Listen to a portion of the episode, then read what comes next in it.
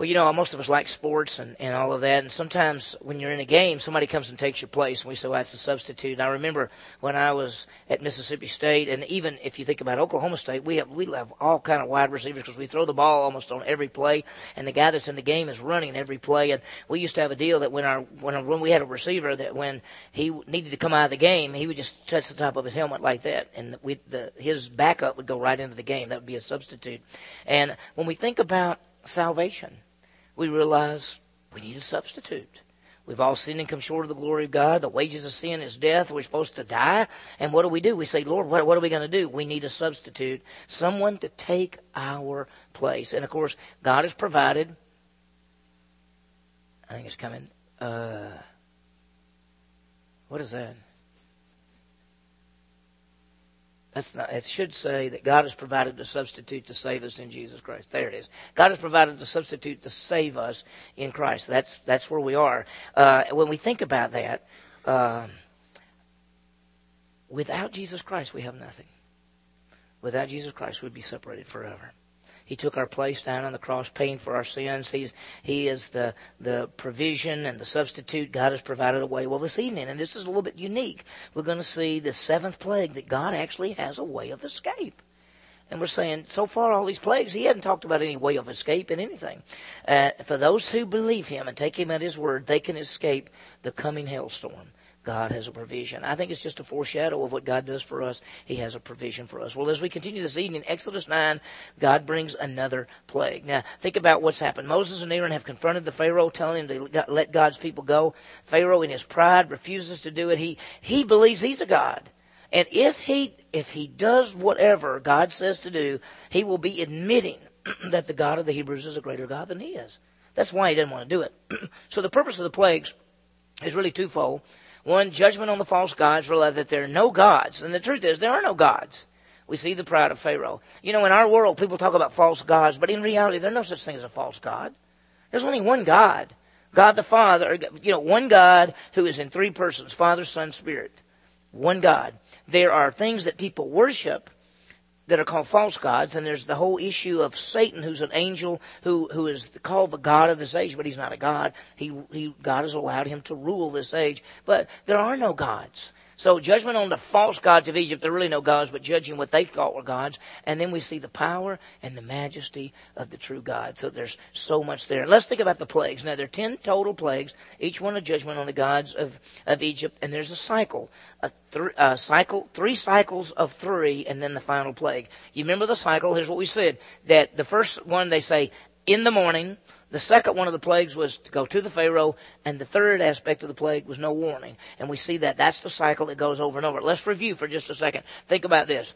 The very first one. In the morning they went out, and the river was turned to blood, judgment of the Nile. Second, he went to Pharaoh, and that's the frogs, the god, um, and that was the judgment of the goddess of fertility. Then the third one was no warning. That was the gnats, Seb, the god of the earth. That was the first three cycle. Now remember, we've already seen the second three cycle in the morning. He went up insects, and that was the insect god. Then he went to Pharaoh, disease on the livestock, and then the third, this one, the sixth one, no warning, boils, Typhon, ty, uh, the, the, you know, Typhon, the, the evil genius. Now, in the cycle, you, in the morning, to the Pharaoh, no warning. In the morning, to the Pharaoh, no warning. We're fixing to get the seventh one. What's it going to be? What's it going to be? in the morning. And we're going to see it as we see through this. And this is the cycle. Now, let me, let me break down the passage for you so you can see how it fits. In 13 through 19, there's instructions to Moses. All of this is from God. God's telling him what to do. Then we receive, the response by the people. We see the plague, the judgment, the hailstorm, and we see Pharaoh's response. Again, it's hard-hearted. It's, it's a hard heart all the way through. Now, we saw uh, was it last time at the, at the sixth one or at the fifth, between the fifth and the sixth, that it actually said God hardened Pharaoh's heart? Up to that point, it's always Pharaoh, always Pharaoh hardened his heart. We'll see it's Pharaoh again in this. So let's see the instructions. Look at verse 13. This is where we stopped last week.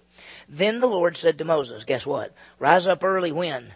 in the morning and stand before Pharaoh and say to him, Thus says the Lord, the God of the Hebrews, let my people go that they may serve me. You know, throughout I guess throughout most of my study, and I guess I had just it hadn't hit me until even just several weeks ago that you know we always hear the thing was let my people go.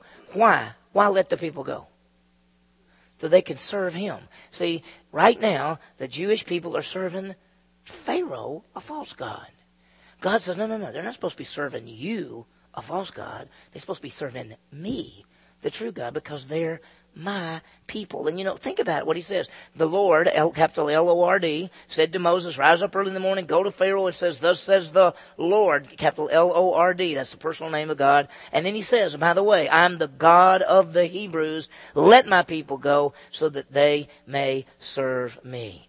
Realize that we've seen it over and over, and this is the statement that we want to put for you, that the Jewish people belong to God.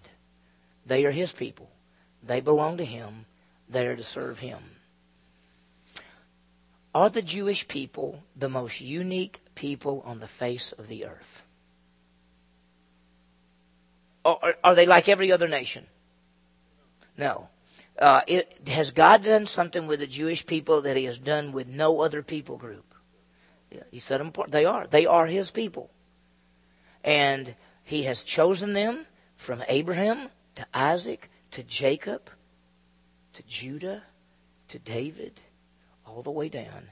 His unique people.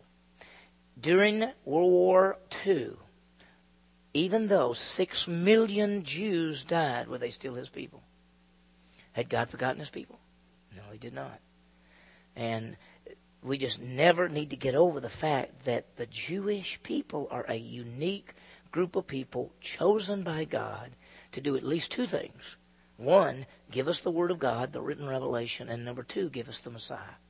Both came through the Jewish people. Think think about this. Realize that we have trusted Christ. We belong to Him too. Now we're not called His people in the sense of a nation, but we're called His people in the sense that we're the body of Christ, the, the church, and we've been bought with a price. And Ephesians two eight nine says, "For by grace we've been saved through what?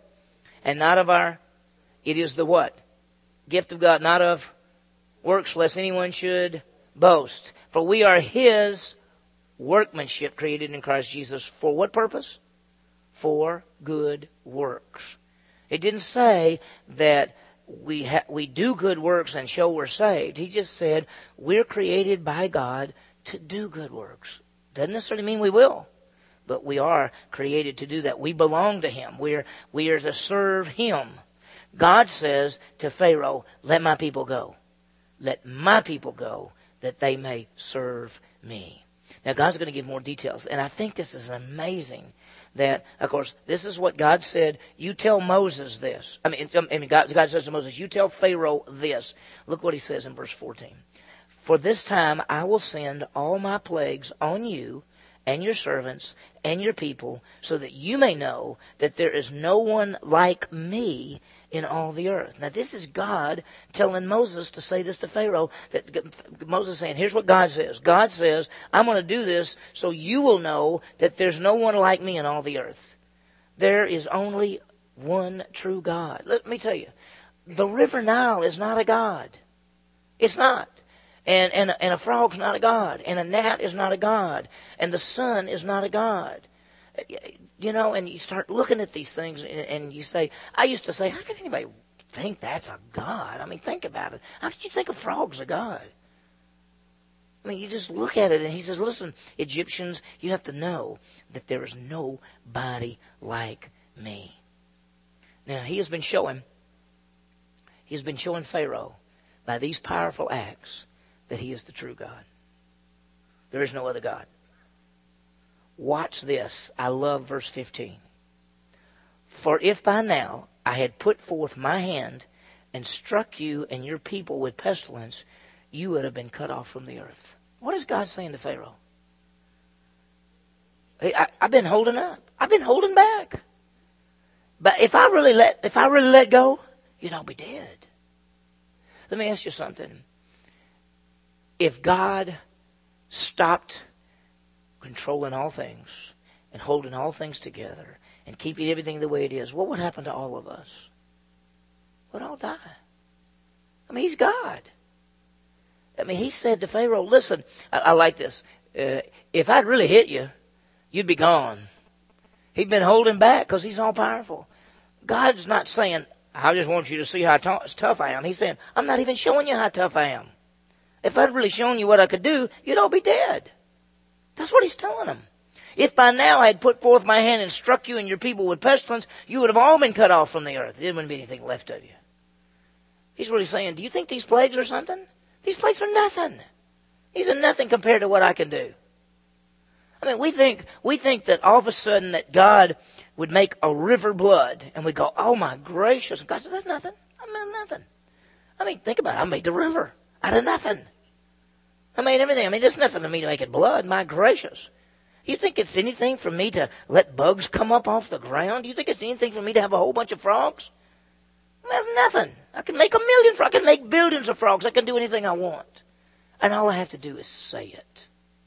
That's all I have to do. God is the power of life and death. He can do anything. Our lives are in His hands. There's going to come a time when God's going to judge the world. John 3.36, he who believes, not judged, but he who does not believe has been judged already. There's a judgment aspect, the wrath of God. John 3.36, the wrath of God abides. Now, he, he is, he, he's saying all, I want to make sure they understand. He says, I want you to understand that uh, if I really wanted to, I could wipe everything out. I mean, I'm holding back. I mean, this is not showing my power. This is showing that you don't have any power and I'm God. Verse 16. He says, But indeed, for this reason, here's why I've been holding back. I have allowed you to remain in order to show you my power and in order to proclaim my name through all the earth. Now, here's why I've been holding back. I've allowed you to remain just so you'll actually know who I am. I could kill you and you never know who I am. But that's not how I am. He said, I want to show you my power. I want to show you my power and I'll proclaim my name throughout the whole world. You would know who I am. L- listen to this.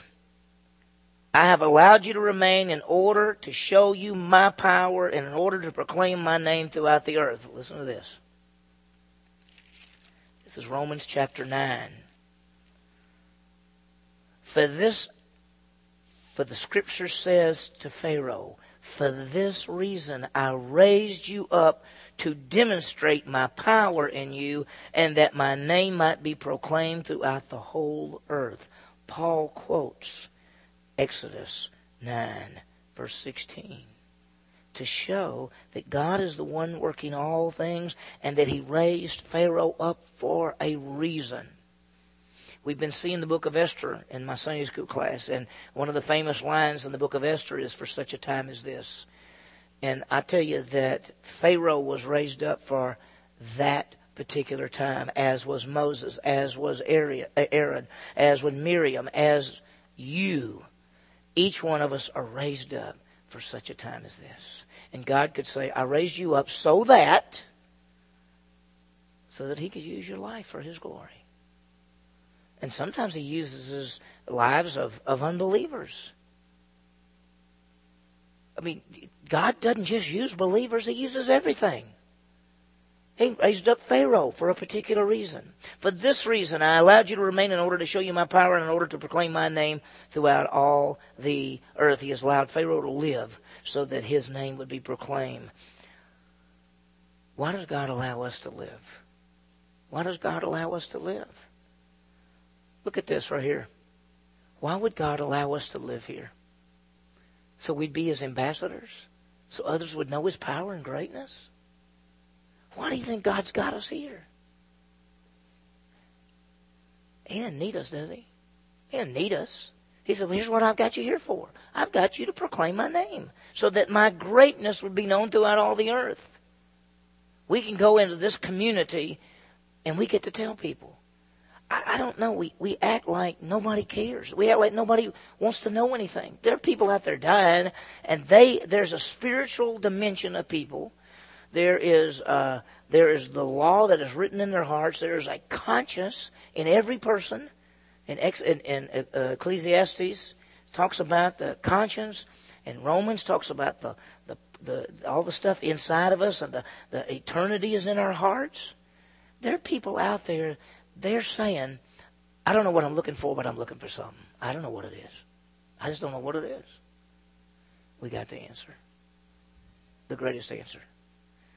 For this reason, I have allowed you to remain in, in order to show you my power, in order to proclaim my name throughout all the earth. But look what he says. Still, you exalt yourself against my people by not letting them go. That's pride, isn't it? Isn't that, isn't that what we see in Pharaoh all the way through? Isn't that what we see in people? Have you ever talked to someone and you tell them that that they've sinned and come short of the glory of God, and they might they might admit a little bit about it, and then you say, and the wages of sin is death, and we're supposed to have it. But God loved us so much, He sent His Son, and Jesus died for you, and He gives you eternal life, and all you have to do is believe. And they say, that's not right. It's too easy. I mean, I, I think, I think, I, I think I can. I mean, I think I know what to do. I mean, what are they saying? I think I know. I got the answer. He doesn't have the answer. I'm the one that knows what to do. I'm the one that decides what's right. That, that's what they're actually saying. It's pride. It's the same thing for those who are believers. And we know that as believers, what are we supposed to do with our lives? What are we supposed to do? We're supposed to become disciples. We're supposed to say, Lord, take my life and use it for your glory. But what do we say? I, I kind of do my own thing. I mean, I do my own thing. You know, I'll, I'll call you if I need you. And there's sometimes I need you, but I don't, I don't need you all the time. Because I, just, I do my own thing. Isn't that what we think? A lot of times people think that. We see a contrast in this passage the power of God and the pride of Pharaoh. So far, we've seen all this. We've not even seen one mention of this. Because remember, he said, Get up in the morning. Moses would probably say, Okay, if it's in the morning, we're going to start. Looks like I'm going to start another three of these things, right? let me ask you something. Um, does Moses did Moses know on the front end that there were ten? Do we have any indication that Moses knew how many there were at all? I mean, all he knows is that God says, get up in the morning and go do this. Then go see Pharaoh and do this. Look, do this. Get up in the morning and go do this. Go see Pharaoh and do this. Do this. Get up in the morning. So you can see Moses going, I wonder how long this is going to go on. Because when we're looking at it going, there's 10. We didn't have handouts on it. They didn't have any handouts. Moses could say, could I get that handout? I'd like to see it. I, wow. Hmm. I'm pretty excited about the darkness one. That looks like a pretty good one that's going to come, right? I mean, that's what he may have thought. Who knows?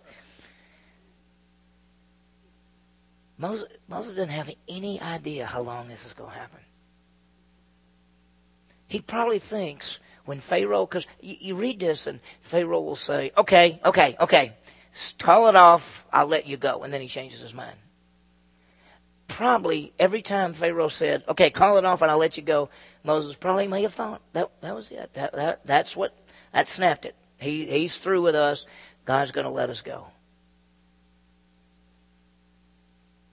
Something changes this time. Watch. Verse 18. Here's Here's the details. Behold, about this time tomorrow I will send a very heavy hail, such as not been seen in Egypt from the day it was founded until now. Now he's going to have a hailstorm come, a very heavy hail. It's going to be a hailstorm. It's the worst one that had ever been in Egypt since there was a nation of Egypt. He said they've never had a hailstorm like this. Now watch what he does, which he's never done before in these things. Now therefore send, bring your livestock and whatever you have in the field to safety. Every man and beast that is found in the field and is not brought home, when the hail comes down on them, will die. This is his warning. He gives them a warning. He warns them. He said, if they're left, if left, they will die when the hell comes. This is the first time he's told them, listen, uh, now let me ask you something. Did the river turn into blood kill anybody that you know about? How about gnats? No. How about the frogs? No. What else? What else we had? We had flies. What else we had? Huh? Livestock. When all the livestock died, people didn't die. Huh? The bulls? I, don't know if it said anybody died from the moles. I mean, the, the, the magicians couldn't stand up. So, so far, what? These have been terrible plagues, but, but best we can tell is people aren't dying, right? He says, if you don't get them out of the field, they're going to die on this one. Because it's going to be a hailstorm. You ever been hit by a hailstorm? Anybody been in a hailstorm got hit by hail? Even the little bitty ones, they hurt bad, don't they? They hit you on the head, you run for, you're running, you're trying to get under cover, that stuff's hitting you and you go, this hurts. And you look down, it's about that big. And you go, boy, what if it was that big? Or that big? He says, you better get your people in. He warns them that if they believe him, they'll get their animals and people out of the field. Okay? Get inside safety. Now, this is the truth of salvation. God warns the world. God warns the world that there's a judgment coming because the wages of sin is death. And what does he say? Here's the, here's the plan. There's a place of safety. It is Jesus Christ. He is the Savior. By faith, you come to Jesus Christ. You'll be delivered from the wrath of God. I think I've got John 3.36. That's the one that talks about if you believe you have eternal life. If you don't believe, you got the wrath of God. There's a judgment coming. What's the ultimate judgment? Separation from God. That's the judgment. God says, if you do not have righteousness, which comes by faith in Jesus Christ, and eternal life, which is by faith in Jesus Christ, you will be separated forever. I am warning you. That's what he's done. He's warned the world. He so loved the world. Simply the gift of eternal life. You know, I look around the room, I know everybody in the room, so I know all of, I mean, I'm assuming, it's not a good idea to assume, but I'm assuming every one of you believed in Jesus Christ as your Savior, and you say, yeah, I have eternal life. I know I'm saved. How many people do you and me how many people do we come in contact with every day that we don't know if they know? I'm not saying they don't know. I'm saying we don't know if they know. So how are we going to find out if they know? We're going to have to ask them. We're going to talk to them. We're going to to get the Gospel of John's and take them out and, and say, hey, I got something for you. Here, read, read this. Man, you'll love it. You'll love it. Let me ask you a question. See this thing on the back? What, what do you think about that? These are people you come in contact with every day, isn't it? We're not talking about just walking outside, going to somebody's house you've never been to, knock on the door and say, hi, I'd like to hand you this book, right? No. We're talking about these are people you're in contact with all the time. Aren't there people you see every day you don't know if they're a Christian or not? You don't know? You may think they might be. You may say, they sure act like one, but that doesn't mean anything. Because there are a lot who act like one who aren't, and there's a lot who don't act like one that are. Right? So you can't go by actions. You have to go by what they believe.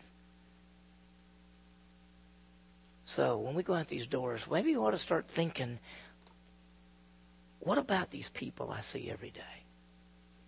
What about these people? Well, look at verse 20. The one among the servants, watch, watch this, this is cool. The one among the servants of Pharaoh who feared the word of the Lord made his servants and his livestock flee into the houses. But the one who paid no regard to the word of the Lord left his servants and his livestock in the field. Some believed and some didn't. That's the thing that you see over and over and over. Some believed the message and, and that, that there was a hailstorm coming. It would kill people if they stayed out. It would kill animals if they stayed out, get them all in. But the ones who paid no attention to the word of the Lord, they just, they said, no, I, they didn't believe it. And notice this, the inside is salvation, outside is death. In Jesus Christ is what? Eternal life. Outside of Christ is, is death. There is something about proclaiming the message that the message divides.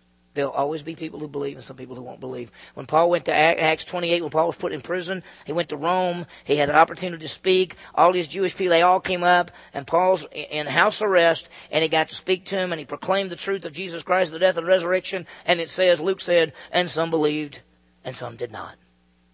Right? That's it. That's what we get. Watch, verse 22. Now the Lord said to Moses, Stretch out your hand toward the sky, that hail may fall on all the land of Egypt, on the man and on the beast, and on every plant of the field throughout the land of Egypt. Here it comes. Here it comes. Moses stretched out his staff. Wait a minute. What's changed? It's, uh, it's Moses who got it. You can see her and go, I, I thought I got to do the staff. No, no, no. I get to do the staff. Now, you've been the staff man. I'm the staff man now, right? Moses. Moses stretched out his staff toward the sky, and the Lord sent the thunder and hail and what? What? Fire? Fire?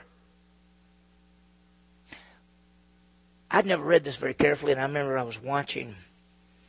Uh, is it the Ten Commandments, which is where Moses brings them out and, and is with Charlton Heston, and he goes, the, is it that the movie Ten Commandments? I was watching that movie, and on this particular plague, suddenly hail came down and rain and fire. And I said, Fire? Fire? I went and got the Bible. And I said, It wasn't fire. It was fire. It was fire. It's not just hail coming down. It's not just things coming down. It's fire. Notice.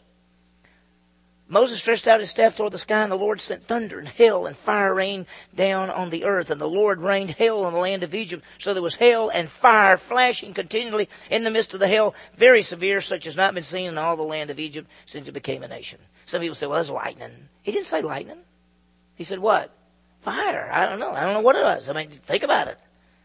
Worst it's ever been. This is the judgment against Shu, which is the god of atmosphere. So here's here's out of the atmosphere, out of the clouds comes this hail and all of those things, and and and the, so the hail struck all that was in the field throughout all the land of Egypt, both man and beast. The hail struck every plant of the field and shattered every tree of the field. Does that sound familiar about trees and stuff falling down and all that? We've kind of experienced a little bit of that. We got nothing, didn't we? I mean, you got some wind and trees and things blew over, and we looked outside our house, and y'all probably looked outside your house, and we're going, look at that wind and look at that rain and all of this stuff. We were saying, boy, I'm glad there's raining, but I didn't want all the wind with it. But what what about this? They didn't have the kind of houses like we have. What do you think it sounded like when all that was coming down and the lightning and the thunder? And so now, you're Jewish. Guess what? Only in the land of Goshen were the sons of Israel where there was no hell. You know what they said? I don't think it's even cloudy over here. Right? it doesn't even look cloudy. I mean, think about it. They're God's set apart people. And when we trust Jesus Christ as Savior, what do we call? What's one of our names? Saints, which is the word hagios, which means set apart people. That's who we are. We're set apart. Well, look what happened. Then Pharaoh sent for Moses and Aaron and said to them, you know, I almost see Moses sending message back said, I'm not coming to the hills over. what if he'd have said that? I'm sorry, I, am not coming there. I don't want to come in. Moses said, Pharaoh sent for Moses and Aaron and said to them, I have sinned. Notice, I have sinned this time. The Lord is the righteous one and I and my people are the wicked ones. How could he have said that? My gosh, you know what? You'll say anything when the hell's coming in the fire. Right? And he says, I've sinned and the Lord is righteous. That to me it sounds pretty much like you're saying that God's God and you're not. Because you sin, but He's righteous.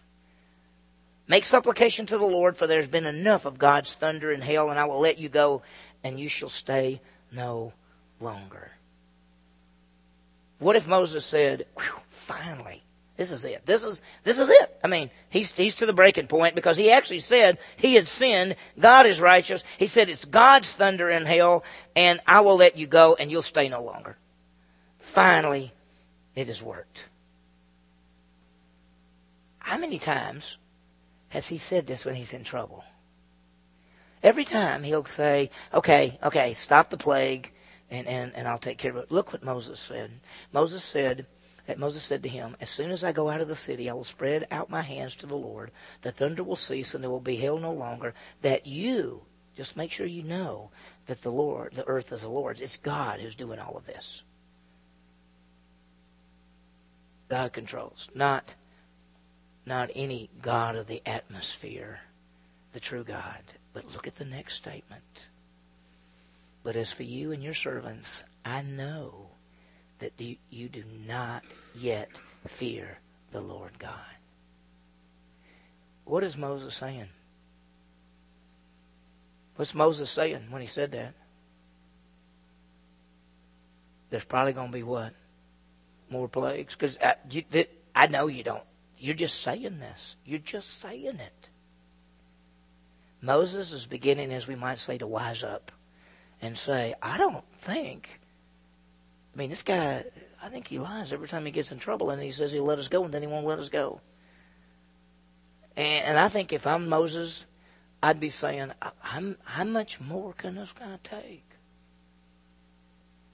And if you've been reading, if you've been reading ahead at all, you're going to see that God says another place coming, and the people, the people come to Pharaoh and said, when are you going to let these people go? It's killing us. Let these people go. How much longer are we going to do this? Let them go because Egypt is destroyed. That's what the people told Pharaoh. So Pharaoh calls them back in and says, "Okay, uh, you can go, but here's the question: How, I mean, who who all's going? And how far are you going? And you're gonna take all your animals? I don't think so. I don't think you can take you can't take your kids. I mean, I mean, he comes up with all the stuff again because he's got to be in control. Now, he gives a little information, verse 31. Now the flax and the barley were ruined, for the barley was in the ear and the flax was in the bud, but the wheat and the spelt were not ruined, for they ripen late. Why did he put that in there, you think?